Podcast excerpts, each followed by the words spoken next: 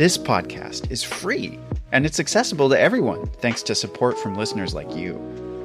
If you value this show, please consider supporting its production by donating to our home, KUOW. It only takes a minute to give, and you'll be helping to support the production of this podcast. Make a donation at kuow.org or follow the link in the show notes. And thanks!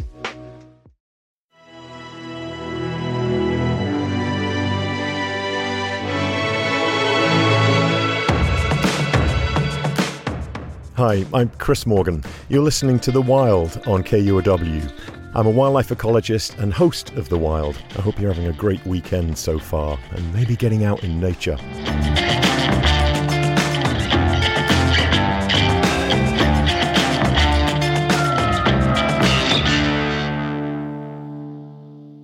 Last week, we asked you all to send me some of your wildlife encounter stories. Thanks if you wrote in. Here's a couple of them I wanted to share. We got an email from Barb in Seattle. She says she had an encounter years ago. She was a, a, bridge tender, a person who operates and maintains bridges in Florida at the time, and she's still doing that now. And she's on the bridge checking out the navigation lights when she hears the sound of a blue heron, like quack, quack. And she's heard that sound loads of times. But then a third round of squawking happened.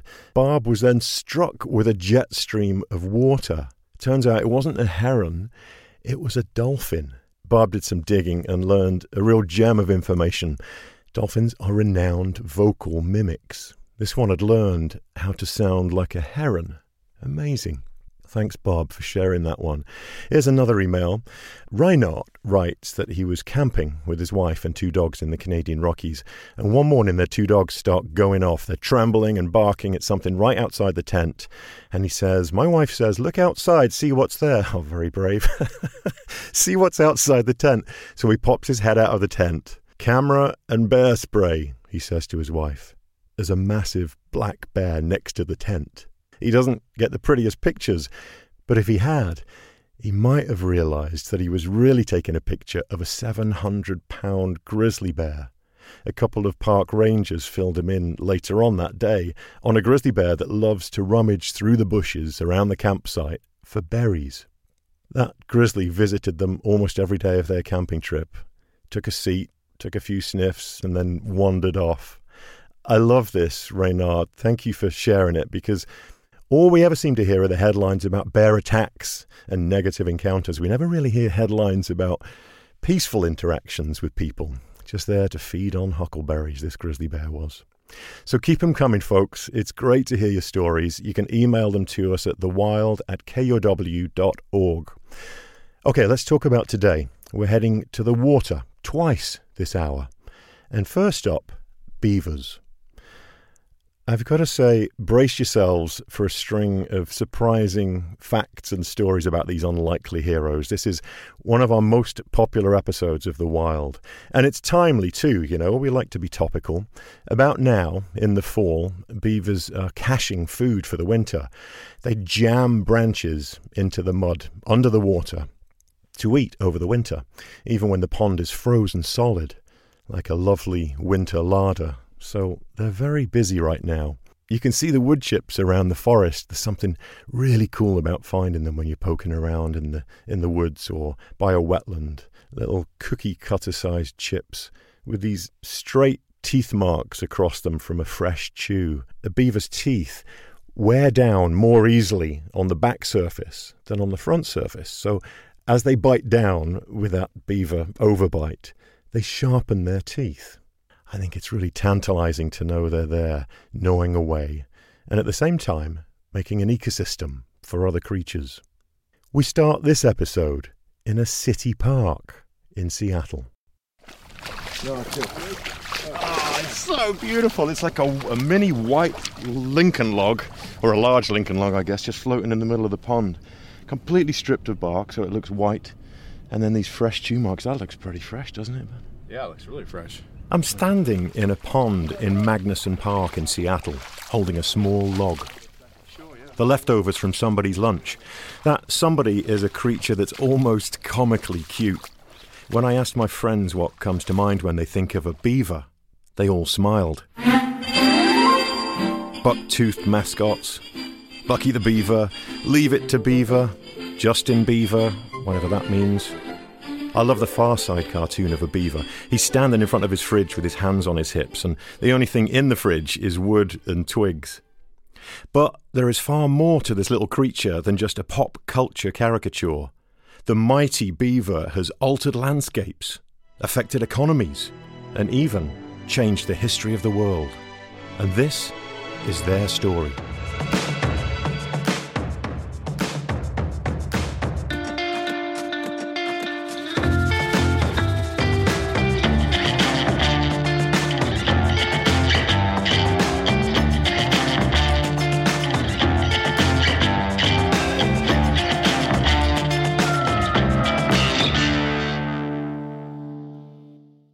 The reason I've come to Magnuson Park is to see beavers in action. I meet up with Ben Dittbrenner. Ben? Chris. Hey, Chris. Nice to meet you. Good to meet you, too. Yeah. Caught me getting tied up in knots with my waders here. Beavers have come back to this city park over the last few years. Now, I've been around beavers in some wild, out of the way places, but these urban, street smart beavers are a different matter. I want to know more about them in this unlikely place. So we've got to be prepared to get wet. Can't help but already feel inadequate, you know? Like the beavers are out there in this freezing cold water without waders on. What's my problem? Ben is working on his PhD at the University of Washington and is also the executive director of Beavers Northwest. He tells me city planners created what were supposed to be a few ephemeral wetlands at Magnuson Park to help support some wildlife. The idea was that they would provide wet habitat in the spring and then dry up in the summer. But the beavers had a different plan.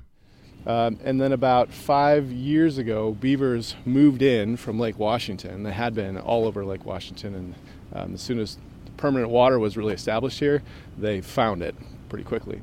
The beavers moved in and started building dams, which is what beavers do. You see, beavers can't stand the sound of running water. It drives them crazy, and they have to stop it. It's a nagging innate thing, because that sound of trickling water spells failure for their engineering efforts. It's something that they have to fix. People have done some really cool studies where they've even taken a radio with the sound of running water and put it in a field, and beaver will come out and build a, a little circular dam over the top of of the radio. No. So they are really motivated by that sound of running water. It's amazing. I want to do that today. it's like beaver OCD. They can't help themselves. It reminds me of that beaver from Disney's Lady and the Tramp. You realize every second 70 centimeters of water is wasted over that spillway? Yeah, but. Gotta get this log moving, Sonny. Gotta get it moving. And I saw that obsession firsthand. Ben shows us a drain in the middle of a pond. The drain makes sure that the road that's nearby doesn't get flooded out. The park manager put a fence around that drain to keep the beavers off of it. Like that would actually stop them. There's a fence around a drain that drains water out of the pond that we're standing in right here. And the sound of that draining forced the beavers to come and fix it, and they couldn't get into the fence to fix it, so they've built all around this fence. And it's thick with this silty mud here. Reeds and grasses and Whoa! Almost went then. It is an amazing accomplishment. We wade through the water, picking our way through the vegetation and mud. I mean, you're looking across at this pond, and it, and it very much feels like a naturally created pond. It doesn't feel like we're in a, a man made park in Seattle, you know, and that's because the beavers have created this pond and it's full of wildlife. It's full of there's ducks all over it. You know, you can imagine in the summer and the spring it must be packed with insects and songbirds and all part of the, the ecosystem these guys are creating. We get to the main dam, the heart of the operation. We're standing on this, what looks like a big muddy mound, but there's a slide that goes across it from the pond to my right that's higher than the pond to the left. And the beaver has got this slide, which is basically a little beaver highway going from one pond to another to help him maintain this. And, and it's worn away the mud, so you can see all these different layers of, of sticks underneath it um, that are exposed. Then it looks like a dam. You can see that there's a construction under this muddy mound. It's, it's, it's amazing. So, Chris, if you look at the way that the beavers have positioned the logs on the dam, you can see they kind of would do it differently than how we would do it. So we probably, if we were going to come out for the day and be beavers and build a dam, we would probably take these sticks and put them on the channel perpendicular to the flow. But beavers don't do that. They're approaching a little bit differently. They're taking the sticks and they're pushing them into the mud so that they're facing upstream. And even as the sticks get old and brittle, the force of the water and the mud just further pushes those sticks down into the to the substrate and it makes the dam even potentially stronger. Picture yourself standing by a creek or a small river flowing through a, a forest or a glade of trees. You see a pretty view, but the beaver sees an opportunity. The beaver needs that pond. It's where he builds his lodge, where, where the whole beaver family lives, in fact. So he builds the lodge in the pond where it's safe from predators. And the pond also allows him to swim. They're, they're way better in the water than they are on land. So that way they can swim away from predators and also towards food. The trees and the shrubs that are now in and around the water, in the flooded area. It becomes a pantry right on his watery doorstep. When the beaver runs out of trees in his immediate pantry, then he starts to dig channels, literally like excavating them out of the ground, like fingers of water that extend from the pond so that he can swim to, to new forage further out from the main pond. He'll even float logs and sticks down those channels, and, and this is pretty cool. Some of them to eat, and some of them to reinforce the dam, and then some of them to pile on top of the lodge to shore it up. So these three components the dam, the lodge, and, and the channels are the beaver's world. And it's really interesting to look for all three of those features when you're out there near a beaver pond. It, it sort of brings it all together and makes total sense the primary motivations of the beavers is to be safe and to have sufficient food. So they're building those dams and, and, increasing the pond area to to achieve both of those goals. The beavers pretty much took over this part of the park and, and have changed the hydrology of this entire site the ephemeral ponds became permanent. And park planners have been really open minded about the changes that they've been seeing, and instead of trying to trap the beavers out and actively fight them, they've been working with the beavers and adapting to what the beavers have been doing. So it's, it's a really cool kind of story of how people and beavers are working kind of together to try to find um, some middle ground that works for nature and for the needs of the park and, and everyone else. It's like the beavers are on the planning committee, right? They're part of the process. That's awesome. I th- yeah, I think that they put themselves in the planning committee, and uh, n- people realize there's no way to get those beavers off the planning committee now. If you can't beat them, join them, kind of thing. Yeah, exactly. It is a little bit that way. Hey, sounds like. Yeah. But beavers are not always welcomed by everyone. Because as much as they create habitat, they can disrupt it too for humans. They can flood agricultural land by damming, which isn't good. Or, on the other extreme, they can deprive land of water by blocking the flow of that water.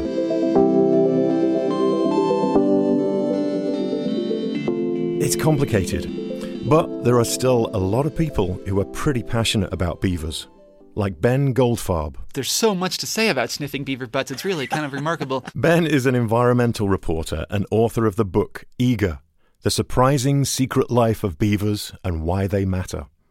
And before you jump to conclusions about Ben's enthusiasm over beaver butts, a little context here. It's impossible to look at a beaver and know what sex it is. They have internal genitalia. Makes sense, swimming between all those snags. So, researchers determine the sex of a beaver not by sight, but by smell. What you can do is, is basically find the, the anal gland, uh, one of the scent organs, and you know squirt out a, a, bit of scent secretion and sniff it. And if it smells like motor oil, uh, it's a male. And if it smells like old cheese, uh, it's a female. So that's that's how you that's how you sex a beaver. Hopefully, you never have the opportunity, but if you do, now you now you know. It is good to know these things. I don't know how I would have coped without it. You know, thanks for that background. I love that. That's that's news news you can use. So their anal gland is called the castor sac, and the liquidy substance it secretes is called castoreum. It's even featured in their scientific name, Castor canadensis. It's, it's this this very strong smelling kind of musky, uh, but with hints of vanilla. It's a very unusual aroma. Mm. Um, and for a long time, castoreum was actually used as a as a flavor additive uh, in things like like fruit sodas and vanilla ice cream. Uh, it's still used to this day in, in some perfumes. Uh, it's a it's a pretty a pretty unique scent. I'm Um, never eating vanilla ice cream again in my life. But Ben's real fascination with beavers comes from their incredible ecological contributions. we think about them as being kind of these these fun little rodents, uh, and don't always give them credit for being these incredibly dramatic ecosystem engineers and architects. But these unlikely ecosystem engineers are benefiting way more than just themselves with all this busy behavior. Other species benefit too. Even though they're expanding their own habitat, they're also inadvertently creating habitat for all of these other creatures as well, right? We know that, you know, on this planet, water is life, and there are so many animals from, you know, ducks to frogs to fish to moose uh, that are dependent on the kinds of wet habitats that beavers are creating. So they're they're building their own shelter, but in the process, they're creating shelter for this vast ecosystem as well. Goldfarb goes into this in his book. He argues that this kind of habitat engineering is what makes beavers a keystone species.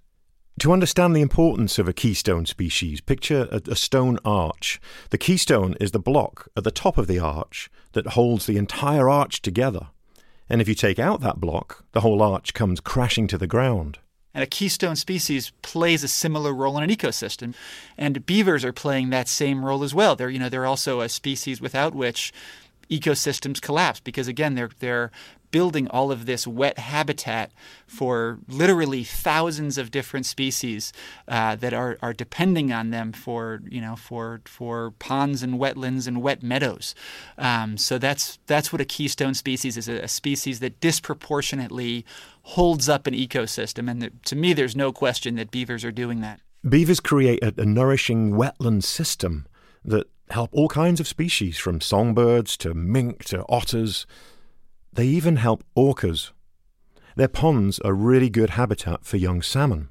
Salmon that eventually find their way down into the sea, and some of them into the mouths of orcas. Ben Goldfarb says you could consider beavers unlikely heroes aside from humans, they're really, in many ways, you know, our, our, continent's most influential animal. And, you know, again, they're these kind of chunky balls of, of, fat and fur, but they're doing a lot of work. And, and this had been happening for thousands of years, like a natural system that worked very well with the beaver at the heart of it. Native Americans knew this long ago. They called the beaver the sacred center of the earth because of their role in making habitat for other animals and plants. But then we arrived, Europeans, and we wanted beavers in a bad way. I'll tell you why after the break.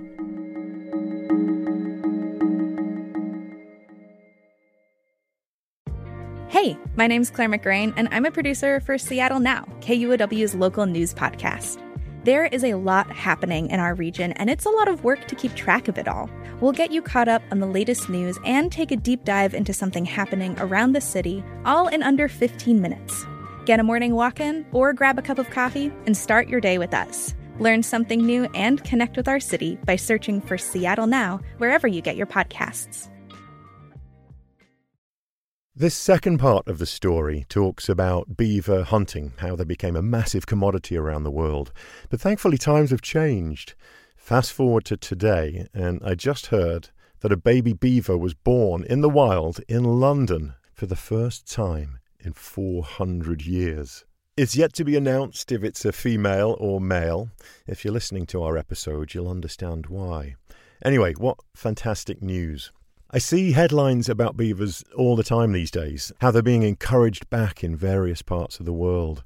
Some covert conservationists are even doing it illegally, sort of dropping them off by a creek in the dead of the night.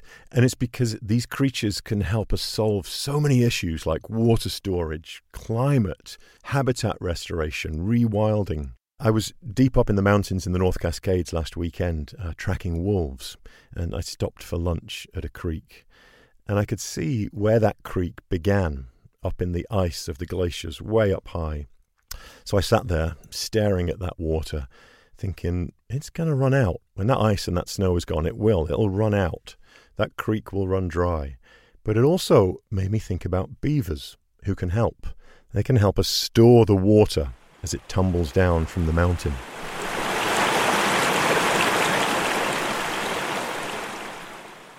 Okay, back to the story.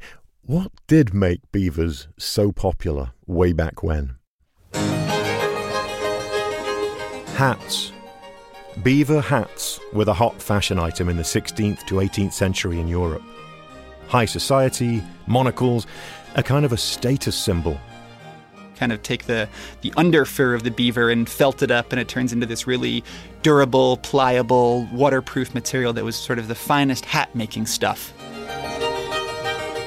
Beavers had almost been hunted to extinction in Europe to feed that hat trade, and America had a plethora of them. So much so that beaver pelts became an economic driver for early settlers here. Pilgrims had to pay back debt to those who had funded their journey to America, and they did it by trapping beavers and selling their pelts. Pelts made the Massachusetts Bay Colony financially solvent. Then there was the beaver's role in politics. Yes, politics the Revolutionary War, one of the things that the, the, British did to anger the American colonists was deny them access to beaver trapping grounds west of the Appalachians. You know, so beavers played a, a role in the American Revolution. The Louisiana Purchase, westward expansion. The market for beaver fur was a factor in all these decisions. These creatures were helping to shape history, all while being slowly annihilated. These animals are just so integral to uh, our, our own story as a nation. Amazingly so, yes. And incredible to think that so much of it began with a, a, a hat fad in many ways. Hey, that's. Uh, I mean, it's, it's it's an insane thought that we could have such an impact on a species because of a fashion item. Yeah, I know it's it's true. But, You know, but then you think, I mean, that's kind of the story of our relationship with wildlife in so many ways. You know, we mm-hmm. we wiped out bison in part because you know we wanted to use their furs as robes, and and you know we eliminated. You know, I mean, untold billions of of, uh, of songbirds because you know we used their plumage in hats. You know, it's it's amazing the extent to which fashion has basically driven our relationship with the environment for centuries. The greed and ignorance of humans before Europeans arrived in North America in the 1600s, best estimates put the beaver population at 400 million. That's a lot of hats. That's more than the number of people in the USA and Canada today. But by 1900 or so, after a massive continent wide trapping effort, there were only 100,000 left. And in Europe, they were down to around 1,200 beavers in the wild. The loss of these animals has literally changed the geography of North America. My own view of what a stream should look like was in many ways inaccurate because I, I too had omitted beavers from the, this historic picture. You know, you read you read old explorers and trappers accounts of crossing North America before all the beavers were eliminated, and you know places that today we associate with desert, like much of New Mexico and, and eastern Wyoming. Uh, you know, there explorers encountered marshes and wetlands and ponds, and, and a lot of that was beaver influence. This is an animal that can make a desert into a wetland. It's incredible to think that North America's landscape used to actually look and feel different because of beavers. So much so that even today we don't understand what a river actually is supposed to look like. But over the last century, beaver numbers have started to spring back. People started to understand that beavers improved biodiversity and, and the health of habitats and probably shouldn't be blindly exterminated everywhere. And as often happens when an animal population comes back, there are growing pains with the surrounding human community. These types of conflicts played out in a very unique way in Idaho in 1948. This man is carrying beaver live traps. Beaver populations were increasing and causing problems with local irrigation systems and orchards. He is on his way to a beaver pond, where he will remove the busy engineers who have become too numerous. The state's Department of Fish and Wildlife wanted to eliminate these human beaver conflicts.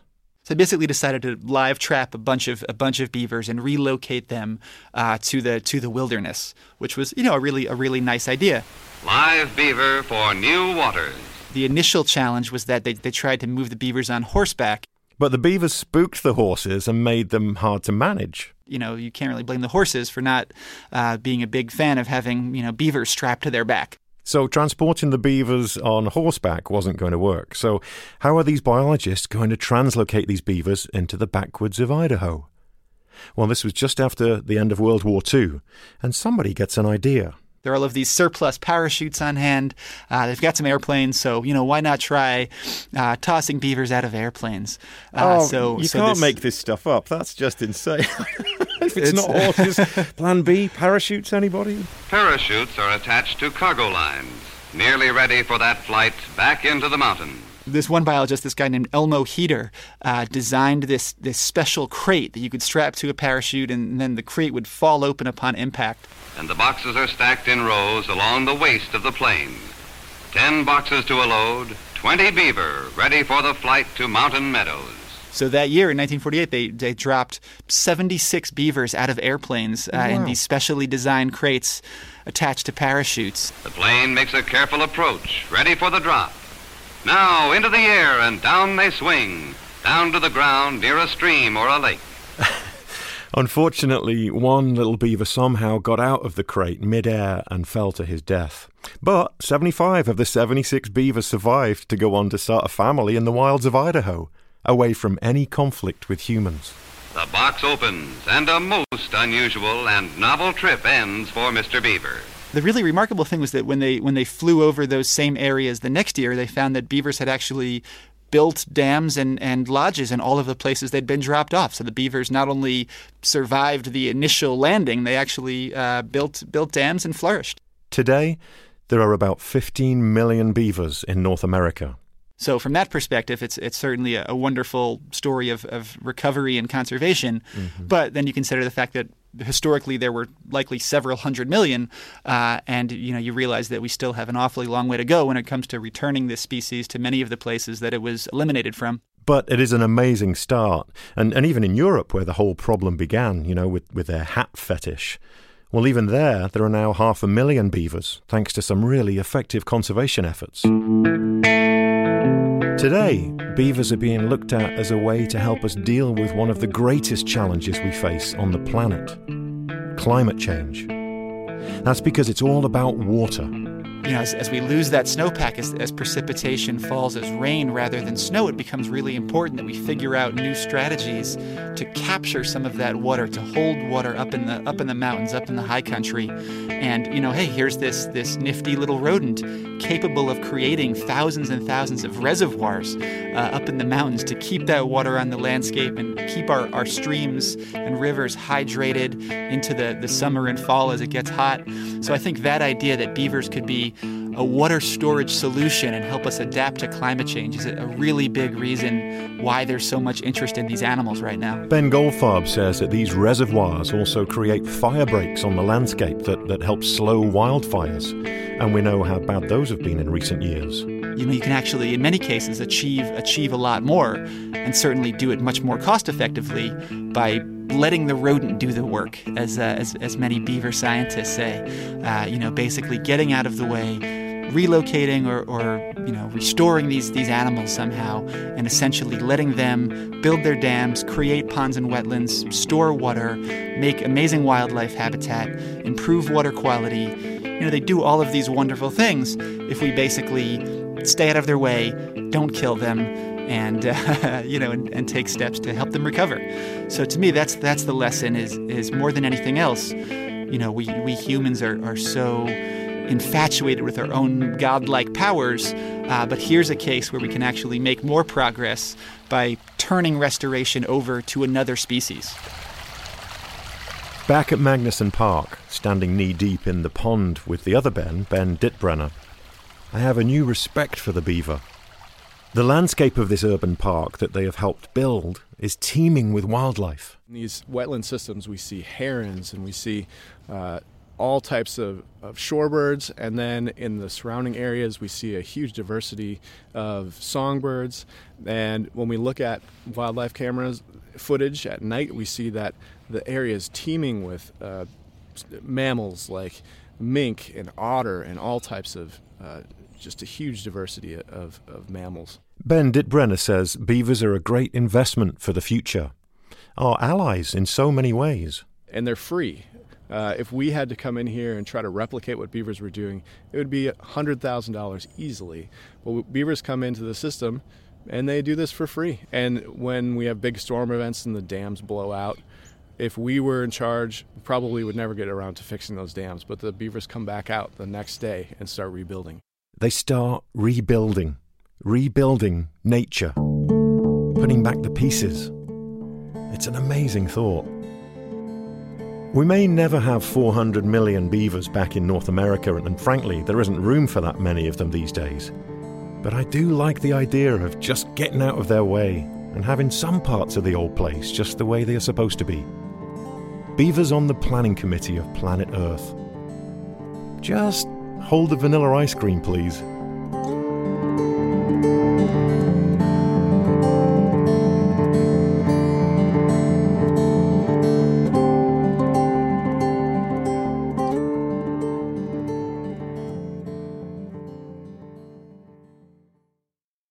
Okay, next, as promised, it's time to disappear into the watery world of the sea lion. A bit of behind the scenes. The Wild team and I were really grappling with this story when we produced it. Something was off. I, I don't know. It was, it was missing something. Didn't feel different enough.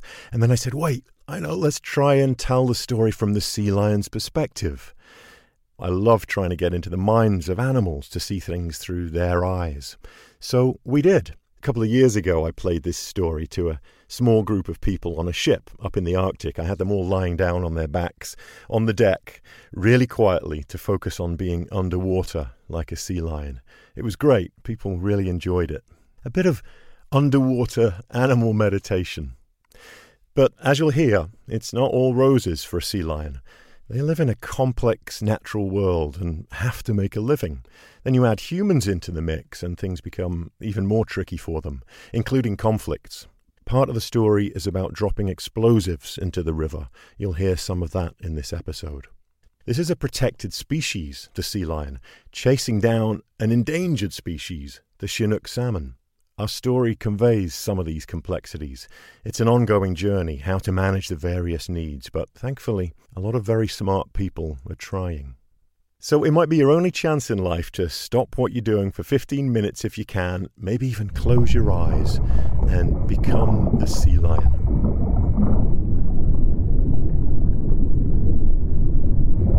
Picture yourself in an underwater world, the world of the sea lion on the west coast of North America, where an ecological puzzle has become unexpectedly complicated. This is a story of oceans, rivers, salmon, and survival. It's also a story of bombs, guns, and billion dollar infrastructures. It's a story that's been told before, but not like this. Because this is an opportunity to take to the water and channel your inner sea lion, to find out just what it takes to maneuver in an ever changing aquatic world when everyone wants a piece of the prize. Imagine you're a sea lion. You're a 900 pound male California sea lion at sea. You're entering the prime of life. Five years old, eight feet long, bold and brave, but a little naive. The sea is your complete comfort zone. You've been out here at sea for six straight days, away from land, and you're hungry. You might even be a bit irritable. Cruising through the green kelp, twisting and turning like underwater flight, you follow your nose, whiskers feeling their way.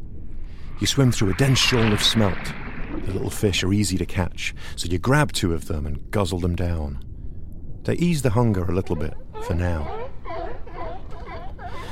A few days ago, you were in the place of your birth, way down south, the Channel Islands of California near Los Angeles. You were there to breed, and this year you hit your stride as an emerging dominant male. You sired eight pups from as many females. But that was all a thousand miles ago. And now instinct and your big brain and your youthful curiosity have driven you north, way north, on a migration. Occasionally, you travel with other males heading north to the coastal waters of Washington, Canada, and even Alaska. You're fast and sleek, a powerful predator, but you're also prey. Your flank has scars across it from the time you got away from the teeth of an orca last year. But nothing will stop you from finding what drives you food. Quite suddenly, something changes. The taste of the water is different. It's turned from salty to fresh. This is the mouth of the Columbia River. It's three miles wide right here, where the river spills into the Pacific Ocean between the states of Oregon and Washington. Whoosh! A giant silver fish flashes past your face. Whoa, it startled you, and without even thinking, you bank right and power after the fish with a thrust of your enormous flippers. You've now entered a different ecosystem, and as a sea creature, it's a place you know nothing about. You have no idea what's ahead on this river. No other river pours more water into the Pacific from the North American continent than the Columbia River. Other giant rivers, themselves legendary, pour into the Columbia. And it's here that a strange chase begins.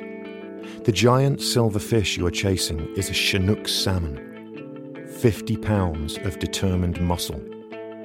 No wonder they call them kings. And this is where your plans to head north change. You're sleek. Your body drives through the water after the fish. You're a perfectly tuned underwater version of the sea lion most humans don't ever see. If anyone can catch that fish, you can. But it's not easy. It's a race that's evolved over millions of years, and the salmon is as good at escaping as you are at chasing, even at 25 miles an hour. It's an evolutionary arms race. The Chinook is the largest salmon in the Pacific. Their meat is packed with 30,000 delicious calories. And they're on a mission too. This female salmon, whose tail you're on, she's been at sea for four years. But her life started in the river, as an egg in a small tributary of the Columbia River up in the mountains. Then, as a 12 inch yearling, she swam down this very same river towards the sea. Four years at sea have toughened her but now she's back in fresh water, and it's the beginning of the end of a really long journey for her. She's heading home, back to her birthplace in that mountain stream. She has a fight on her hands to get there, though. You find the taste of the fresh water strange, but other than that, this still feels as big as the sea here.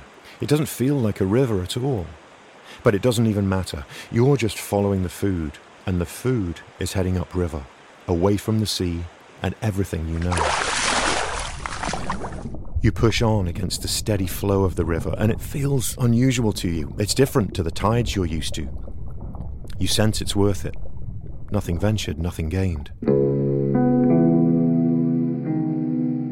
When Lewis and Clark were here in 1805, 35 sea lion generations ago, they saw a river very different to today's. Native American people were living from the riches of the water and the land, people that gave the mighty Chinook salmon its name. The place was throbbing with life back then beavers making ponds, bears eating berries, huge flocks of birds, wolves chasing elk. In the 1800s, over 10 million salmon would return to the Columbia River. It's closer to 2 million today because of habitat loss and lower water quality, a warming climate. And to make matters worse, fewer fish have to feed more hungry mouths, including the sea lions, whose numbers are actually up. Protection in the 70s worked for the sea lions, so now we have a protected species, the sea lion, chasing an endangered one, the salmon. Your race for the salmon continues up the river. Through the surface of the water, you see buildings on the shore. Always curious, you pop your head up for a look. There's a wooden dock, and it's packed with sea lions. There must be a hundred or more of them. They're piled two or even three deep in places. They're a social bunch. And there are more now than there ever have been. You haul out and join them. Time for a rest. Conserve some energy. But most of these guys won't be as ambitious as you. You were born with extra drive and extra strength. About 1,600 sea lions have entered the river, but only one in ten of you will push onwards. A long way onwards. Smell guides the salmon. She's stopped eating since she hit the fresh water. She's carrying 15,000 eggs, and her only remaining task in life is to lay them in the tributary she was born. The male salmon are on the same journey to fertilize them. So her 100% focus is making it there, home, which is 200 miles upstream. A journey that will take her about 18 days.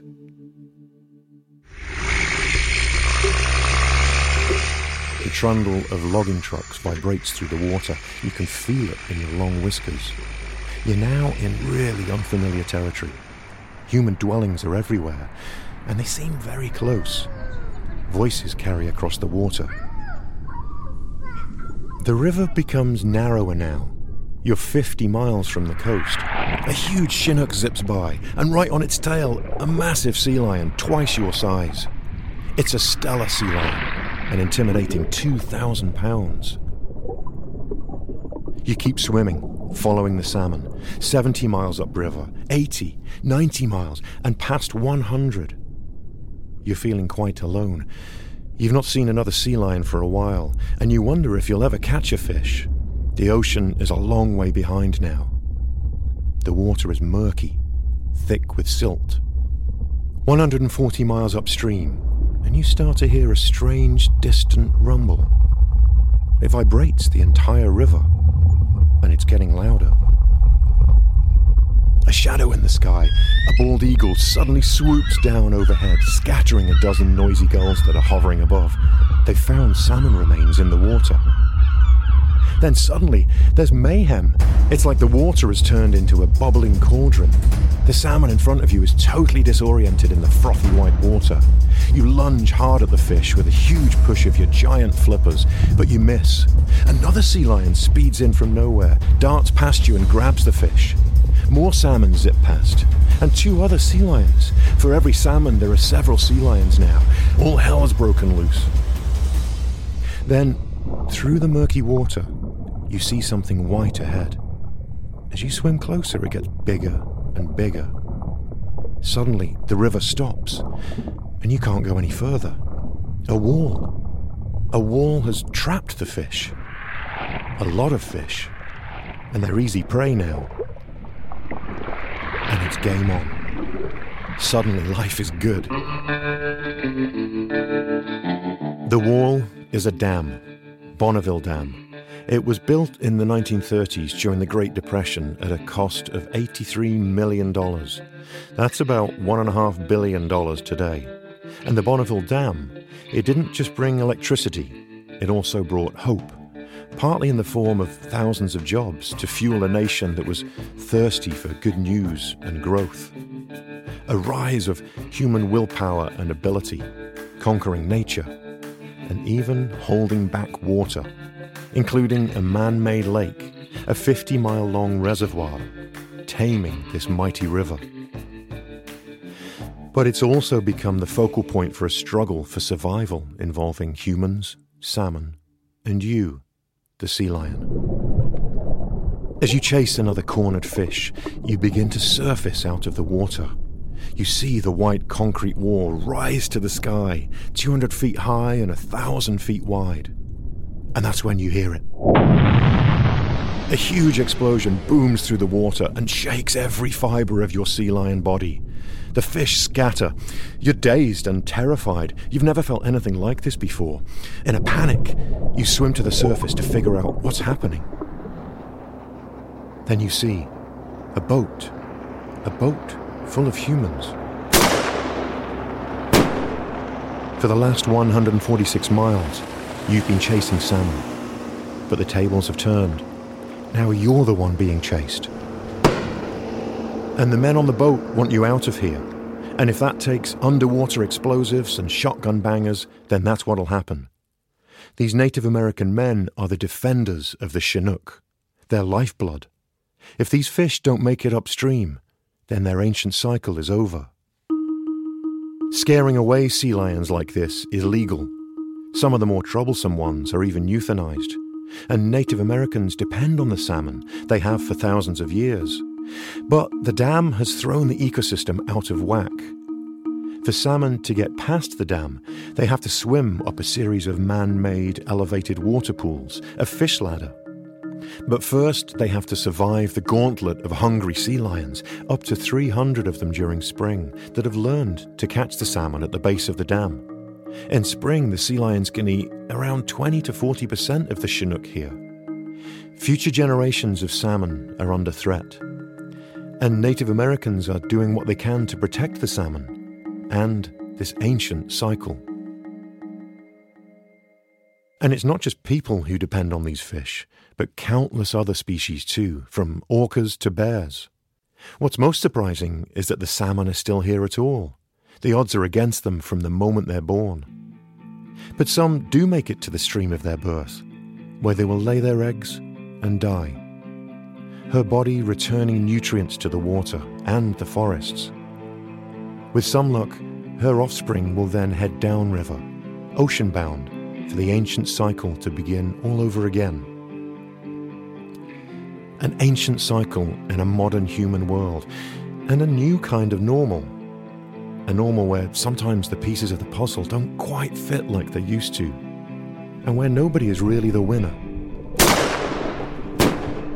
It's been an experience for you, the sea lion, but the explosions are all too much, and you retreat from the dam. But at least you caught two salmon, and not only that, you learned a lot along the way. But the salt water is calling you back, and eventually home to California, all those miles away. This is what you do. You survive and learn, and you'll most likely be back here next year, playing your role in an ecological puzzle and the complicated path of the Chinook.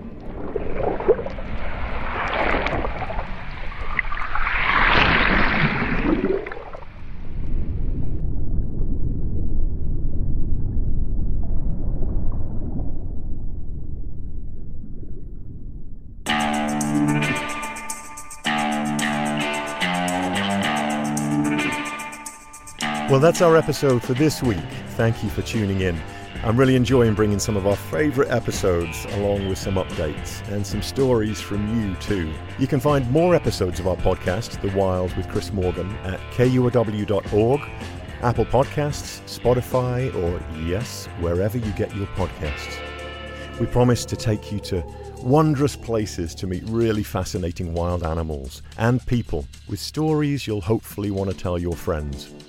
The Wild is a production of KUOW in Seattle and me, Chris Morgan, with support from Wildlife Media. Our producers are Matt Martin and Lucy Soucek. Jim Gates is our editor.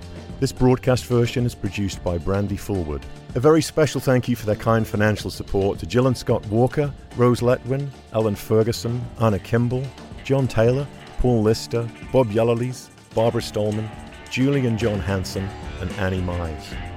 Our production team includes Paul Bikis, Juan Pablo Chiquiza, Apryle Craig, Michaela Gianotti Boyle, Tatiana Latre, Kara McDermott, Darcy Riggin Schmidt, and Brendan Sweeney. Our theme music is by Michael Parker. We'll be back with more of the wild next weekend. Take care of yourselves and keep your nose to the ground when you're out in nature. You never know what you might find. And keep in touch. Thanks so much for listening.